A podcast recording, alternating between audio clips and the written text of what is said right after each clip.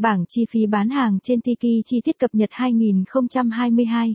Những người bán hàng mới đã tìm hiểu các thông tin liên quan đến chi phí bán hàng trên sàn thương mại điện tử Tiki chưa? Hãy cùng tham khảo bài viết này để có những thông tin cần thiết phục vụ cho quá trình kinh doanh sau này nhé. Bán hàng trên Tiki có mất phí không?